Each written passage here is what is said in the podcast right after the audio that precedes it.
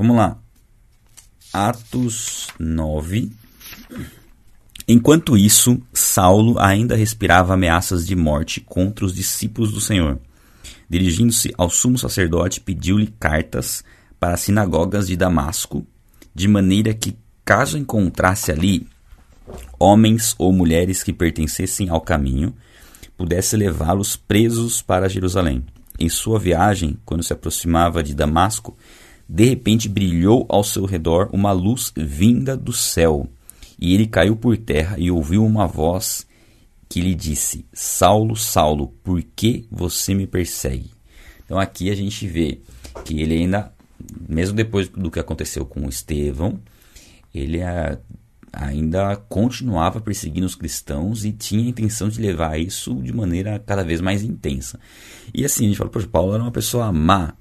Ele é, todo ser humano é mau. Mas aqui, na verdade, ele era extremamente zeloso por aquilo que ele cria. Ele era fariseu e ele entendia que aqueles que estavam pregando sobre Jesus Cristo estavam pregando uma heresia. Então ele via a pregação do evangelho como uma heresia. Inclusive, como ele tinha conhecimento das escrituras, provavelmente ele sabia que a Bíblia considerava, né, é, na lei estava escrito que era todo aquele que era crucificado, que era morto na cruz, era considerado como maldito. Então ele podia pensar como, como alguém que foi considerado maldito morreu e agora estão pregando que ele ressuscitou dos mortos, que ele é o rei, que ele é o Messias. Então, assim, ele tinha razões com base na letra, né, não na revelação do Espírito, sem compreender né, a revelação é, profunda do Antigo Testamento, ele tinha base para achar e entender que estava uma seita né, pregando heresias para desviar o povo. Então ele estava extremamente empenhado em agir contra a igreja. Ele vai lá, pede cartas né, para os sumos sacerdotes para poder.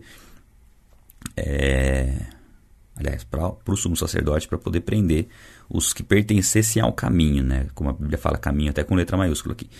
É, e aí, ele tem esse momento que ele está viajando e vem uma luz ao seu redor, né? E aqui ele cai por terra, né? Não sei, aqui não fala que ele caiu do cavalo. Provavelmente eles estavam, né? Em cavalos, provavelmente. Não fala do cavalo aqui. fala o caiu do cavalo não, é uma enquete. Mas aqui não fala do cavalo. Mas ele caiu por terra e ele ouviu uma voz que lhe dizia: Saulo, Saulo, por que você me persegue? Então só esse, essa situação já é uma situação surpreendente assim que ele viveu ali e porque alguém declara que que ele estava perseguindo uma pessoa específica. Na verdade, ele estava perseguindo toda a igreja, mas uma pessoa falou: ah, perseguindo a igreja, você está me perseguindo, né? E ele respondeu: é, aliás, Paulo perguntou, né? Saulo perguntou: Quem és tu, Senhor? E aí ele já percebeu como Senhor, ou seja, já chamou de Senhor, já percebeu que era algo divino, né? Alguém, um ser divino. Ele respondeu: Eu sou Jesus a quem você persegue.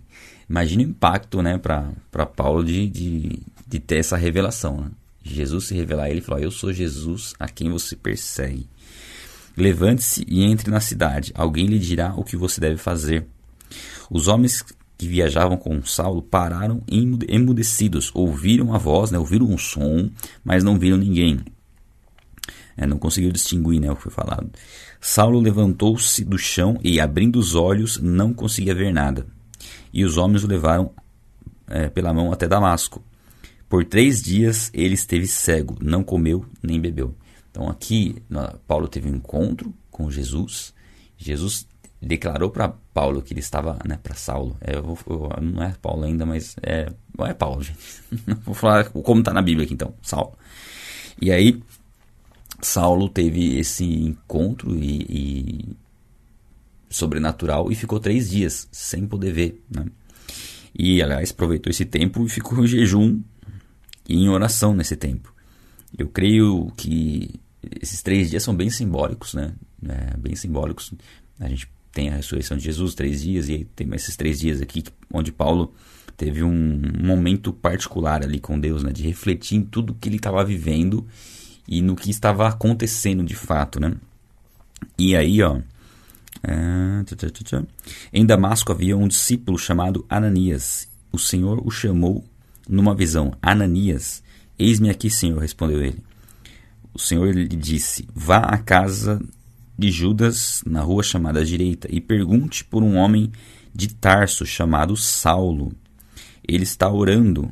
Numa visão, viu um homem chamado Ananias chegar e impor-lhe as mãos para que voltasse a ver. Então aqui a gente já vê que na oração de Paulo, de Saulo, Deus estava trazendo revelações a ele já.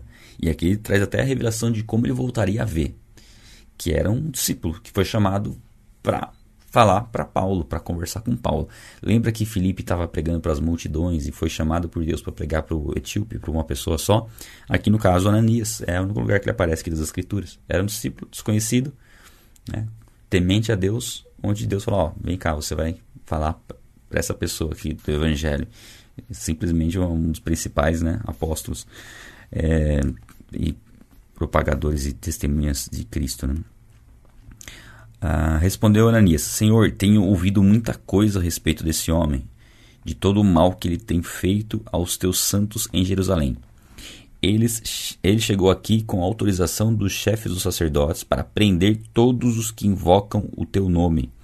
Mas o Senhor disse a Ananias: Vá, este homem é meu instrumento escolhido para levar o meu nome perante os gentios e seus reis e perante o povo de Israel. É. Tá, eu ia ler o versículo 16, eu vou esperar um pouquinho. Eu gosto bastante do 16. É, bom, primeiro, Ananias fica com receio, porque ele ouve falar a respeito, ele já tinha ouvido falar a respeito de Paulo, de Saulo, como ele perseguia a igreja, como ele torturava os cristãos e como ele combatia de uma maneira né, violenta a, a pregação do evangelho. E para ele é uma surpresa muito grande, né? Só que Deus já tinha dado uma visão para ele, né? Que Ananias deve ficar meio receoso, será Mas eu já tinha mostrado para ele que, que haveria algo diferente, né? Que houve uma, uma conversão. Ó, este homem é meu instrumento, Deus fala, para levar o evangelho perante os gentios e seus reis e perante o povo de Israel. Depois o foco principal do ministério de Paulo foi dos gentios mesmo. Mas aqui já perceba que como começou essa transição, saiu de Jerusalém a pregação do evangelho, foi para Samaria e ia, ia caminhar para os confins da terra, é um momento em que Deus chama Paulo. Deus chama Paulo num momento bem específico, né? para começar uma nova fase. E aí no 16 ele diz assim: ó, Mostrarei a ele o quanto deve sofrer pelo meu nome. E assim, é interessante, né? A gente vê essa declaração aqui que mostra o quanto. E Paulo, depois a gente vê lá em Coríntios, a gente vai passar por lá um dia, né? 2 Coríntios, como Paulo fala de tudo que ele sofreu na pregação do Evangelho e como ele pôde escrever tantas coisas ali, né? Deus inspirar ele a escrever tantas coisas na, nos, na, nas cartas relacionadas a isso, né? A, sou fra a quando sou fraco é que sou forte, me glorio nas minhas tribulações, quero conhecer a Cristo, ser participante do seu sofrimento. Então, é nesse sentido que, que, que nós precisamos compreender as nossas vidas. É, a pregação do Evangelho, nós somos chamados por Deus para testemunhar a respeito de Jesus Cristo, que está vivo, e isso não nos isenta de passar por dificuldades e tribulações, muito pelo contrário. Nós vamos enfrentar essas tribulações e elas nos, vão nos fortalecer para continuar pregando o Evangelho e para cada vez mais perceber que não é na nossa força e não é por conta das nossas habilidades, mas por conta da capacitação que Deus nos dá apesar das nossas fraquezas. Então Deus nos usa nas nossas fraquezas para que o nome dele seja glorificado. Esse é o propósito. Né? Então nós não temos que temer as dificuldades, as tribulações e nem nos surpreender com elas, porque elas estão profetizadas nas Escrituras. Né? Todo aquele que decide viver uma vida piedosa em Cristo vai sofrer perseguição. Invariavelmente. E aí, no 17.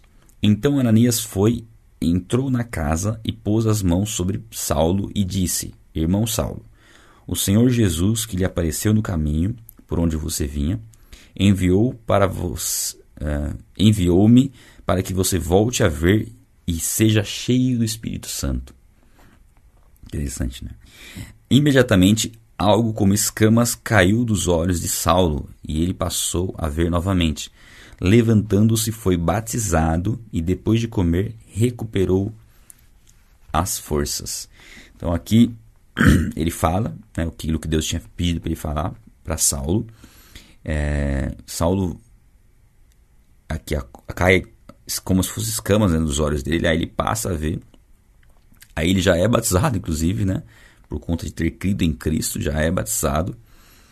E esse foi o momento né, da conversão de Saulo. A gente não sabe tudo que Deus revelou nesses três dias a Saulo. Não dá para saber exatamente a profundidade. É, não sei exatamente se foi uma revelação sobrenatural do nível que Paulo comenta um pouco lá para frente, que foi arrebatado ao terceiro céu. Eu imagino que isso possa ter sido depois, mas aqui com certeza Deus trouxe muita revelação para Saulo. E aí na sequência, ó, Saulo passou vários dias com os discípulos em Damasco. Então já haviam discípulos em Damasco. Os discípulos são pessoas que decidiram caminhar com Cristo. Lembra que a gente comentou no Evangelho de Lucas, se você já acompanhou, não, sei. Mas enfim, falamos de fariseu, povo e discípulo. Né? Fariseu, aqueles que se opunham a Cristo, povo, aqueles que só iam por causa dos milagres, tal, iam porque Jesus supria algumas necessidades que eles tinham. E discípulos, aqueles que decidiram abandonar a vida de pecado, abandonar aquilo que os prendia, aquilo que ganhava o coração deles, né, que tinha o coração deles, para seguir a Cristo, para aprender com Cristo, para ser discípulo de Cristo. E nós temos que ter o mesmo coração, né, de discípulos. E aqui já haviam discípulos em Damasco, provavelmente que fugiram né, da, da perseguição que se iniciou ali depois da morte de Estevão. E Paulo passa um tempo aprendendo ali com eles. É, imagine que, como foi né, o discipulado de Paulo, deve ter sido interessante. Uh, logo começou a pregar nas sinagogas que Jesus é o Filho de Deus. Então não demorou muito tempo para Paulo começar a pregar. E isso para nós é muito importante. É muito importante. Guarde bem isso, tá? Isso vai ser ponto-chave na, na sua caminhada. Nós fomos chamados para ensinar, para pregar o Evangelho. E isso precisa acontecer em nossas vidas o quanto antes. É, eu dou como exemplo, o meu exemplo. Eu me converti em 2006, no final de 2006. Dezembro, dezembro para janeiro é que eu comecei a frequentar a igreja e entrou em 2007. Em, no final de 2007, acho que nem, nem no final de 2007, no metade, na metade de 2007, eu já estava ensinando, estava procurando ensinar aquilo que eu estava aprendendo. E aí, em 2008, oficialmente, eu, eu me tornei professor da escola bíblica um ano depois. E todo o processo de caminhada com Cristo, de aprendizado, ele, o ensino sempre fez parte. E o ensino faz com que a gente grave melhor o conteúdo, com que a gente seja confrontado, porque não posso ficar ensinando algo que eu não estou vivendo. Então, às vezes eu falo algo e falo, nossa Deus, isso não, me acabou de ministrar no meu coração, porque eu não estou fazendo isso, eu preciso fazer, senão não posso continuar pregando sobre isso. Então, ensinar, se propor a ensinar, passar adiante, mostra duas coisas. Primeiro, que aquilo de fato é algo que você creu, porque senão você não estava ensinando. E segundo, mostra que você está disposto a aprender, porque quando você ensina, você é confrontado, pessoas perguntam, aí você pega as, as perguntas, pesquisa, se aprimora e continua ensinando. Esse é um processo necessário para que a gente caminhe com Cristo e se aprofunde no conhecimento bíblico. E você não precisa se preocupar em ficar decorando versículo, onde que está tal versículo. Não, isso vem naturalmente, naturalmente, através daquilo que você precisa ensinar as dúvidas virão e aí você vai se capacitando. E você presta mais atenção também. Quando você, se vamos supor, você fala assim, ó, às vezes hoje eu vou assistir a leitura estudo bíblico e eu quero passar para minha família. Né? E aí vou fazer isso amanhã, por exemplo. vou assistir hoje, vou estudar e vou passar amanhã para minha família um comentário sobre esse capítulo. Você vai prestar mais atenção, você vai fazer anotações, você vai falar, ah, vou falar isso, isso, isso, vou marcar tópicos. Você não vai fazer de qualquer jeito, ah, vou assistir e amanhã eu vejo o que eu falo. Não, você presta mais atenção. Então sempre procure, com as coisas de Deus, sempre procure é, assistir para aprender e aplicar com o propósito de ensinar. Ok, mais uma vez. Aprender para praticar com o propósito de ensinar. Sempre a prática vai estar sempre envolvida. Não tem como você aprender e não praticar. Aprender só ensinar uh, não faz muito sentido, tá? Isso é por pouco tempo, por, por algum tempo isso até pode funcionar. Você aprendeu, você passa isso adiante sem aplicar. Mas a autoridade com que você passa isso adiante sem aplicar, ela fica meio que abalada. Né? Primeiro você precisa aplicar isso ser uma verdade na sua vida e aí você passar adiante. Então aqui Paulo, logo no começo da caminhada dele, já passou a ensinar aquilo que ele sabia. Claro que o conhecimento dele foi sendo gradualmente, ele teve muita revelação direta de Deus né, do conhecimento que Deus trouxe para ele, isso ele fala ao longo das cartas, mas ó, ele foi conhecendo gradualmente e, e transmitindo, falando que Jesus era o Filho de Deus. Aí no 21, todos os que ouviam o que ouviam ficavam perplexos e perguntavam: Não é ele o homem que procurava destruir Jerusalém, em Jerusalém, aqueles que invocam este nome? E não veio para cá justamente para levá-los presos aos chefes dos sacerdotes, ou seja, as pessoas sabiam quem era quem era Saulo e qual era o propósito dele. Né? Todavia, Saulo se fortalecia cada vez mais e confundia os judeus que viviam em Damasco, demonstrando que Jesus é o Cristo, ou seja, alguém que era perseguidor da igreja, alguém que prendia cristãos, maltratava cristãos, não sei se chegava a matar cristãos, mas até provavelmente era, isso acontecia. Não sei ao certo, não, a gente consegue ver isso claramente aqui. É, essa pessoa que se opunha fortemente ao Evangelho, se converteu a Cristo e mostrou algo que era possível que acontecesse com um fariseu. Quando nós vemos os fariseus no, no caminhando com Jesus, a gente fala: Meu Deus, é impossível que esses caras se convertam. E de fato, se a religiosidade era algo tão impregnado neles, eles rejeitavam a, rejeitariam a verdade, continuariam rejeitando a verdade, como rejeitaram a pregação de Estevão. No caso de Paulo, ele tinha um zelo, ele tinha um zelo pela lei. E esse zelo, de certa forma, o zelo dele era algo que agradava a Deus, só o zelo, mas os zelos estavam com foco no, em algo que não estava correto. Então, o zelo era tão grande que ele não conseguia, assim, estava um zelo misturado com religiosidade, mas Deus, ele, ele se permitiu, né, ser, ser, ser tocado pelo Espírito Santo, creio que, como eu falei, a pregação de Estevão pode ter mexido muito com ele, a pregação e o que aconteceu com Estevão, e o que Estevão declarou de estar vendo Jesus à direita de Deus de pé para recebê-lo, perdoando seus opressores no momento de tomar pedradas.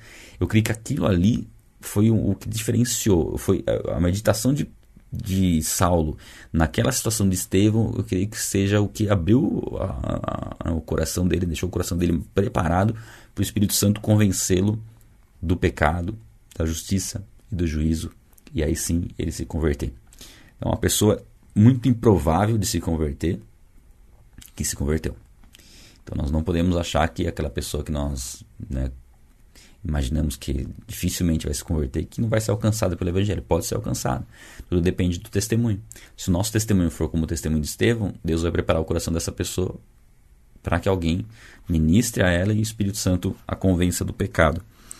É, decorridos muitos dias, os judeus decidiram de comum acordo matá-lo. Eles estavam tão contrariados né, com que, e, e, preocupados, porque eles falavam assim: poxa, se esse cara era o cara que perseguia, tá pregando o evangelho, se a gente não matar ele, não vai resolver. Né? Porque já perce, perceberam o tamanho do problema. Então, uma pessoa que está numa seita, isso é fato, tá? Uma pessoa que está numa seita e se converte, ela vira um alvo da própria seita de deixar aquela pessoa longe das suas ovelhas, né?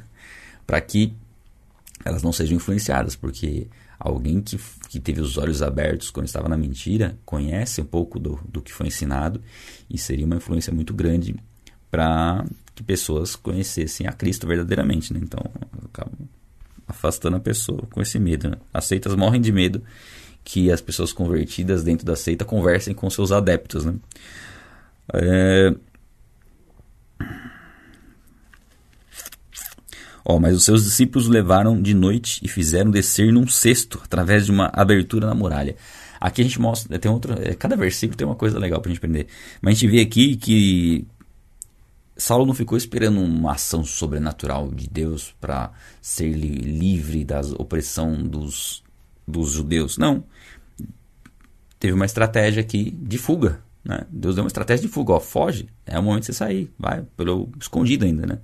Então assim, é, tem aquela uma historinha interessante, né, de uma pessoa que está numa é fictícia, eu acho, né? Provavelmente. Mas tem uma pessoa que está no, numa enchente no, no, telhado de uma casa e está tá subindo a água e tal. Ele está orando pedindo para Deus o livrar daquele momento. Aí passa um, um, um barco, um barquinho, e aí fala, ó, sobe com a gente. Não, não, Deus vai, vai me livrar aqui. E aí depois vem um, um helicóptero. O cara do helicóptero fala, ó, sobe aqui, sobe, pega na escada e sobe. Não, não, não, Deus vai, vai me livrar daqui. E aí Acontece que a, a, água sobe e ele morre afogado. Aí no céu ele pergunta para Deus: Poxa, eu orei, o senhor não ia me livrar? Ele falou: ah, Mandei um barco, mandei um helicóptero, por que, que você não foi com o barco e com o helicóptero?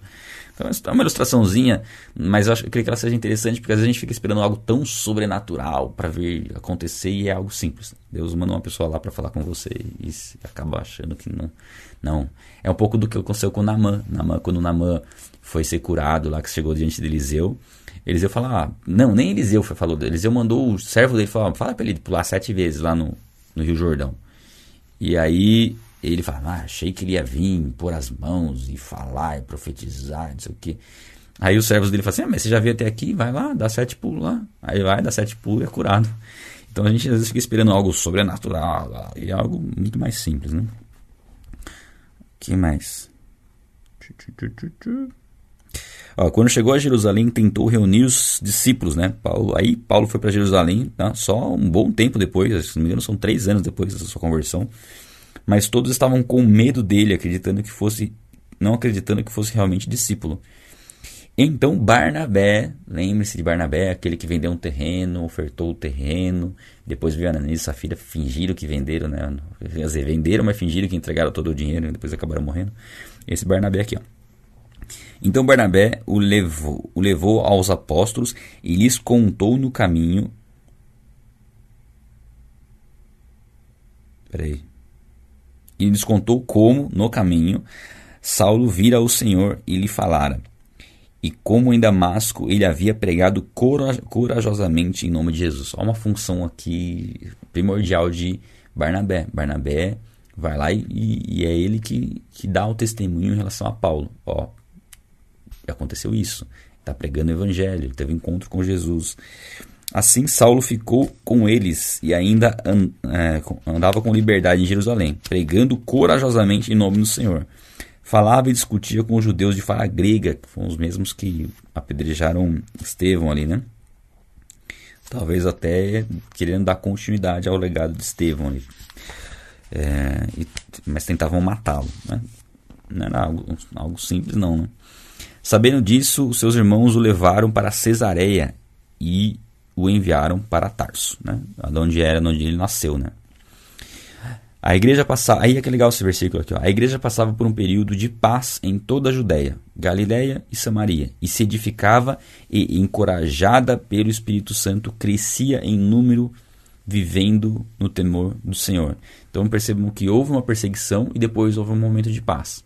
Então era intercalado esses momentos né, da igreja de perseguição e paz. E aqui entra um momento de paz é, eu creio que o principal persegui perseguidor agora era defensor do evangelho. Então, né, a paz reinou por um tempo aqui em toda a região. E o número de cristãos ia crescendo. Então, essa é a história da conversão de Saulo, né, que depois passou a ser chamado de Paulo. E é que eu tô. Uma hora Saulo, uma hora Paulo. Porque... Mas é, eu creio que seja algo bem interessante para nós meditarmos a respeito né, do que, de como Deus usou uma pessoa que aos olhos humanos era alguém que jamais se converteria e se converteu e se tornou um dos principais pregadores do evangelho. Então não há aquela pessoa que você possa olhar agora e falar, não, essa pessoa aqui não tem como se converter. Tem. Né? Tem. E assim, uma coisa que, que é interessante também observar é que o zelo de nada serve se ele tiver o foco errado. De nada serve você ser uma pessoa extremamente dedicada a defender a mentira. Né? Quantas pessoas estão em seitas e dedicam a sua vida a defender aquilo que a seita prega, que é contra a palavra. E não, não, não enxergam isso. Muitas vezes Deus quer usar a sua vida para trazer luz para essas pessoas. É, e esse é o ponto. Muitas vezes você é de uma seita, você, o Espírito Santo tem que tocar no seu coração de que você está no engano. E aí você fala, poxa, qual que. Perdi tanto tempo da minha vida. Tá, mas não perde mais, então toma uma decisão a partir de hoje. E depois se capacite em Deus para libertar pessoas que estavam na mesma prisão que você estava. Então esse é o foco, esse tem que ser o nosso objetivo. Bom, agora a gente vai entrar aqui nos últimos versículos e aqui já fala, começa a falar um pouco de Pedro. Tá? Para depois voltar a falar um pouco de, de Paulo. A gente tem assim um, uma ação muito forte tanto de Paulo como de Pedro em todo o livro de Atos, em todo em toda a, a, o estabelecimento das igrejas, né? A gente vê que eles é, sofreram coisas muito parecidas, né? Pedro e Paulo. Ó, viajando por toda parte, Pedro foi visitar os santos que viviam em Lídia. Em Lida, aliás, Lídia. Lida. Ali encontrou um paralítico chamado Enéas, que estava acamado fazia oito anos. Disse-lhe Pedro: Enéas, Jesus Cristo vai curá-lo. Levante-se e arrume a sua cama. Ó, fica a dica aí. É, ele se levantou imediatamente. Todos os que viviam em Lida e Sarona o viram e se converteram ao Senhor. Olha só que interessante. Todos, todos os que viviam em Lida e Sarona o viram e se converteram ao Senhor. A conversão 100% aqui, em massa, por conta da, do milagre que aconteceu. Provavelmente todos conheciam esse, esse paralítico aqui. Deus tinha um propósito é, de trazer essa evidência e mostrar o poder de Jesus Cristo aqui. Todos se converteram. E fala para a gente arrumar nossa cama aqui. Não é nesse contexto aqui, né? Mas é interessante, né? Porque uh, quando a gente fala de acordar cedo, uma das coisas que, que te impede de voltar para a cama é você arrumar ela, né? Mas enfim. Psicologicamente, né? Na mente, assim. Você arrumou a cama, você vai voltar a deitá-la de novo. Uh, então não sei se você arrumou sua cama antes de vir acompanhar a live aqui ou se ela tá toda gostosinha ali para você voltar nela depois que acabar aqui. Uh, em Jope havia uma discípula chamada Tabita, que em grego é Dorcas, é, que se dedicava a praticar boas obras e dar esmolas. Né? Era uma cristã que extremamente é, misericordiosa, é, compassiva e auxiliava as pessoas, né? ajudava as pessoas. Naqueles dias ela ficou doente e morreu. E o seu corpo foi lavado e colocado num quarto no andar superior. Lida ficava perto de Jope. E quando os discípulos ouviram falar que Pedro estava em Lida, mandaram-lhe dois homens dizer-lhe: Não, não se demore em vir até nós. Pedro foi com eles e, quando chegou, foi levado para, um, para o quarto no andar superior. Todas as viúvas o rodearam, chorando e mostrando-lhe os vestidos e as outras roupas que Dorcas tinha feito quando ainda estava com elas. É, Tá, beleza.